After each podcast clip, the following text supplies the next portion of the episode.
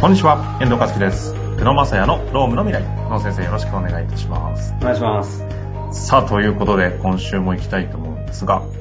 前回ですね、労災保険7つの保証ということで、そんな労災って充実してるんだというね、お話をいただいたんですけども、少しなんかそれにもまつわる労災絡みで今日の質問、えーご紹介していきたいなと思います。はい今日はですね、メンタル疾患の件ですね。はい。えーいきたいと思います。メンタル不全での療養期間中の社員がおります。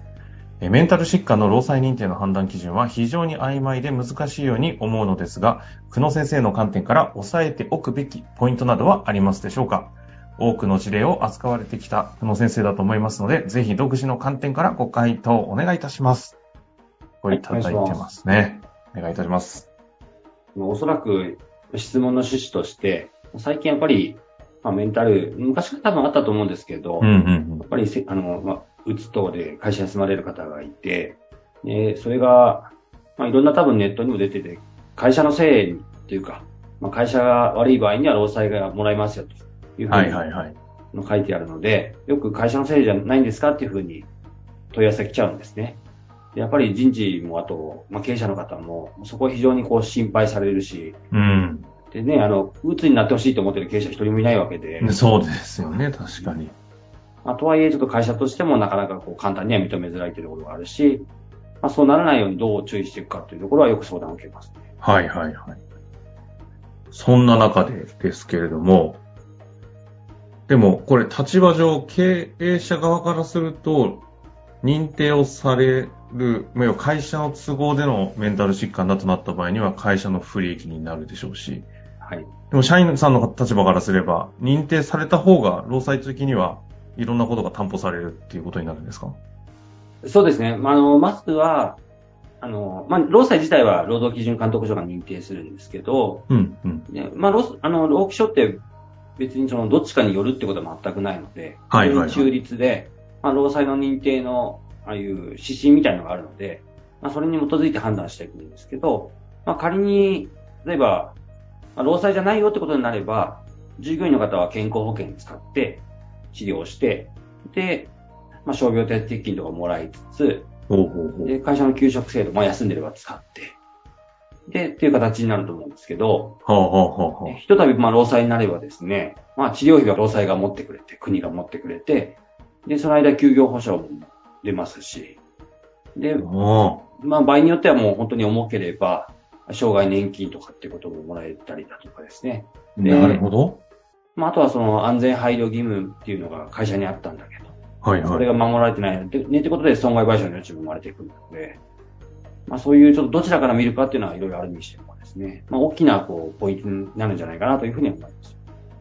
なるほどね。なんか、だいぶ違いましたね。今だ、今の話聞いただけでも。そうですね、だいぶ違うので、やっぱりあそういったとところで、あの、いろいろ企業にも問い合わせが来てしまうというようなところです。ちょっと今回非常に難しいのが、ご質問の方が経営者サイドなのか、社員さんサイドなのか、もうちょっとはっきりわからないところがある中でなんで、ちょっと中立的な立場でこう回答していくことになると思うんですが、はい。どうなんですか？その上で押さえておくべきポイントと言われても、なんかあるもんですか？あの、精神障害の労災認定っていうのが、まあ、厚労省から出てるんですね。そのポイント、あの、認定の基準みたいなところが。はいまあ、それはやっぱり経営者の方も、は、まあ、必ず読んでおくっていうところが、まあ、一つ大事なところかなと。で、まあ、あとは、まあ、労働者の方も、これに該当するかどうかっていうのを見つつですね。うんうん。で、まあ、労災検討していくっていう形になるのかなというふうに思います。なるほど。で、まあ、この具体的な内容なんですけど、はいはい。基本的に、まあ、おおむねですね、なんか、6ヶ月間の間に、まあ、業務にあの強い心理的負荷があったかみたいな、そういうチェックするシートがありまして。うん。で、例えばこうこういう事案は、強い、中、弱いみたいな、そういう、あの、業あの心理的負荷がですね。ほうほうほう。で、その組み合わせによって、例えば、まあ、強いっていうのは1個でもあるとですね、まあ、強いっていう認定になって、で、うんそれを基づいて、まあ、労基署が判断するので、割と労災になりやすいんですけど、ほ例えば中と中が2つ重なった場合には、微妙なラインになって、で、労基署もかなりこう迷って判断して、う。うん。でまあ、弱い弱いっていう風な形になると、まあ、弱いっていう風にし、なんか、まあ例えば2個事案があったとしても、弱い弱いみたいな感じになると、まあ、弱いというふうに認定してみたいな感じで、そういうシートがあってですね、それに基づいてまあ判断していくと。それはネネットでググれば出てくるわけですよまあ、ね。出てきます、出てきます。はい。で、まあ、一つがですね、とはいえ結構複雑なんですよ。例えば、あの、家庭環境で起きたことっていうのもありますよね、精神うん。疾患で。で、あとは、ああいう個体というか、人によってもやっぱりもともと、そういう、あの、こう、疾患抱えてたとかですね。あと、もともとそういう、あの、まあ、精神的にあまり強くないということもあるんで、まあ、そういったところも多少考慮しつつなんですけど、まあ、どうしてもこれやってしまうと一発アウトみたいなところが、こう、ありましてですね。まあ、それがやっぱ労働時間なんですね。ああ。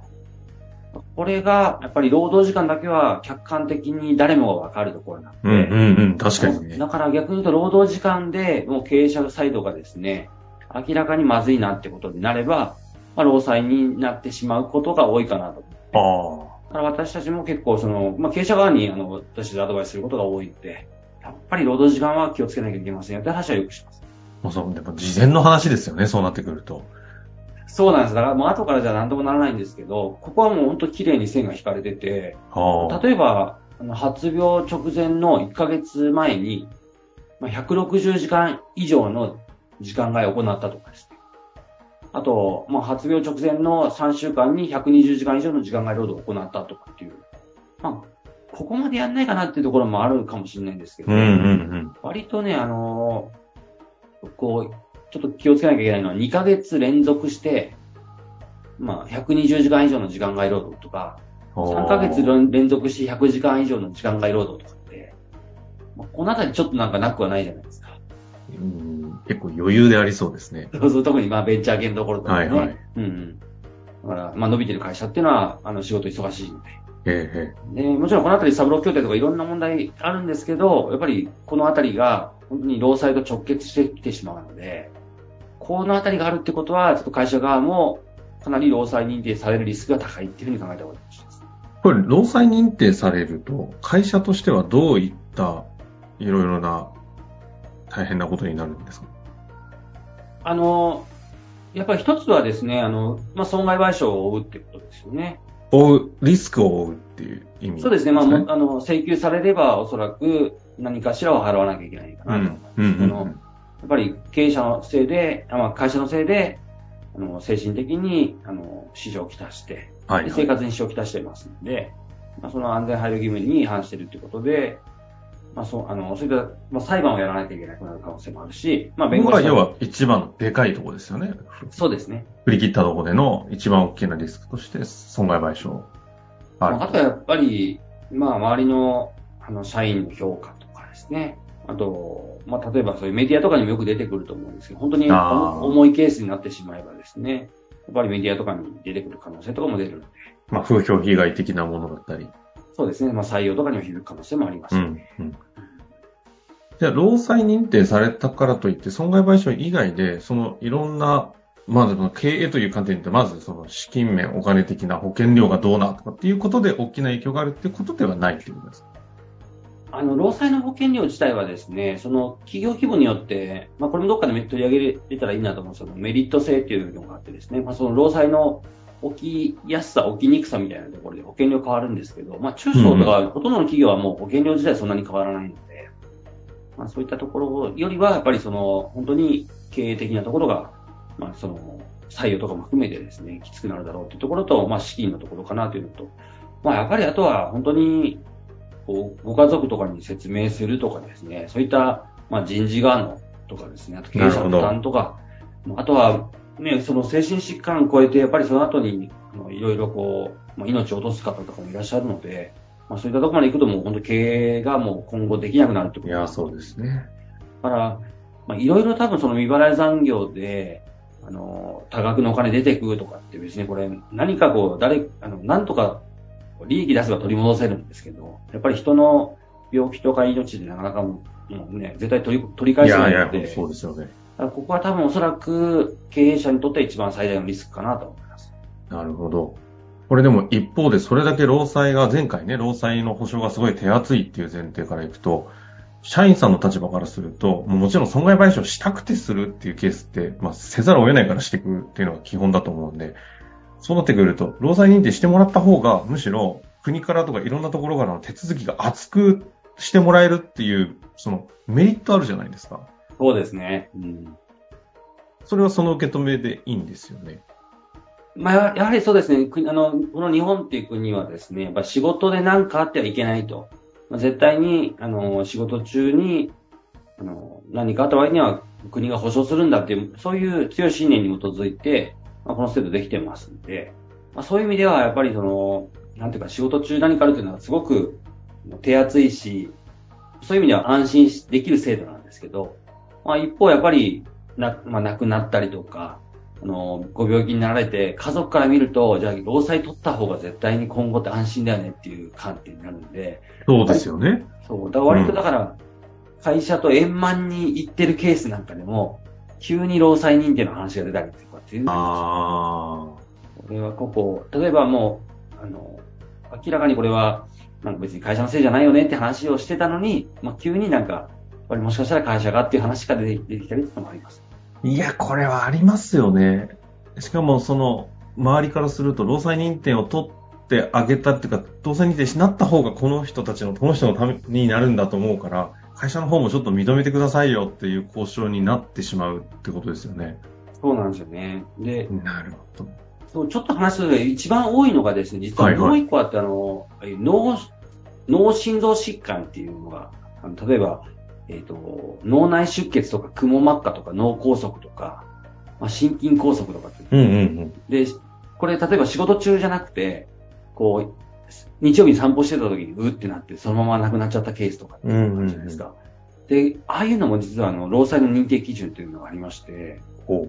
で、まあいったケース、ほ正直わかんないじゃないですか、どう、誰が悪いのかなんていうのは。う。いやーですね。でもこれはじゃないでしょうしね、原因は。そうなんですよ。でも、やっぱりその、少しあの、さっきの精神疾患とは基準違うんですけど、発症前1ヶ月おおむね100時間とか、あとは、そんなに明確に数字決まってるんですね。そうなんですよ。で、2ヶ月から6ヶ月間のの間に80時間超える残業しているケースには、場合は、業務の発症と関連性が強いって評価を受けるケースがあるんですよ。うーん。そうすると急にまあ、さっき LINE100 時間のところ80なんですけど、はいはい。で、まあただ、ね、脳疾患とか心臓疾患のケースでそのまま亡くなっちゃったケースだと、もうわかんないじゃないですか。えで、会社とはすっごいうまくいってて、っていうケースもあるんだけど、やっぱり遺族の方からすると、何かしらやっぱりももらいたいって話になるので、えうん。まあそれは、まあ誰がいい悪いっていう話は全くないんですけど、まあやっぱり会社としては何かしら起きるっていうのがあります。そうなってくると結局、その、も揉めたくて揉めてるわけじゃないけど、じゃあ、最後は弁護士の先生入っていただいてみたいなそうですね。うんことに発展することはおおむねある。はい。なるほど。そう、だから、まあ、労働時間っていうのが、やっぱりね、あの、会社伸びてるタイミングとか、ね、まあ、今ここしかないっていうところは、会社として頑張らなきゃいけないんですけど、そうですね。やっぱり長時間っていうのはリスクだなっていうのが、もう見てて、まあ、自分自身もやっぱり経営しててですね、やっぱりそこは。気をつけなきゃいけないっていうところかなと思いましたね。なるほど。今日の会話なんか、ものすごい現実的な話というか、リアルな現場の話ですね。そうですね。だから、ぱりね、あの、こう、うちのか、うちの社員よく働くからっていう社長いらっしゃるんですけど、まあそういったところも含めて、ちょっと一度見直した方がいいかもしれないですね。いざとなった時に、はいどんなにうまくいってても、ひっくり返しにあるみたいなことは、あると。そうですね。なんか家族の相続の話みたいですね。そ うそうです、そうです。いや、ということでね、ちょっと社会保険の話って、あの、生活に密接なんで、やっぱり話し出すと、生々しいですね。そうなんですよね。また複雑ですからね。で、会社で線切れないですもんね。うん。で、あと調べて後から分かることが多いんですよ。ああ。まあ、そのぐらい知らないことがね、たくさんあるので、やっていきたいなと思いますが、ちょっとね、今回は、あの、それらを踏まえてですね、前回、あ、次回か、次回は、あの、社会保険って、そもそもこの間やった7つの労災保、労災保険7つあるよって保証もありましたけど、社会保険って、その、労災保険って社会保険の中の一部じゃないですか。はい。一回、ちょっと全容として、社会保険って何ぞやっていう話を、ちょっと概要概要をみんなで知っていただくためにも、ちょっと取り扱っていきたいなと思いますので、来週よろしくお願いいたします。お願いします。ありぜひそちらの方も楽しみにしていてください。ありがとうございました。がとうございました。